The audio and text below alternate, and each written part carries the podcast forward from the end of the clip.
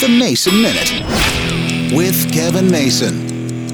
To this day, people ask me why I do the Mason Minute. And I tell them, at this point, I don't know anymore why I do it. I don't have anything to prove. It's not about making money. It's just because I've been doing it for so long. Today is the 12th anniversary of our first Mason Minute. At this point, what do I have to prove? I've got 4,381 previous episodes that can last forever. The dedication to saying, I can do this every day, is what keeps me going.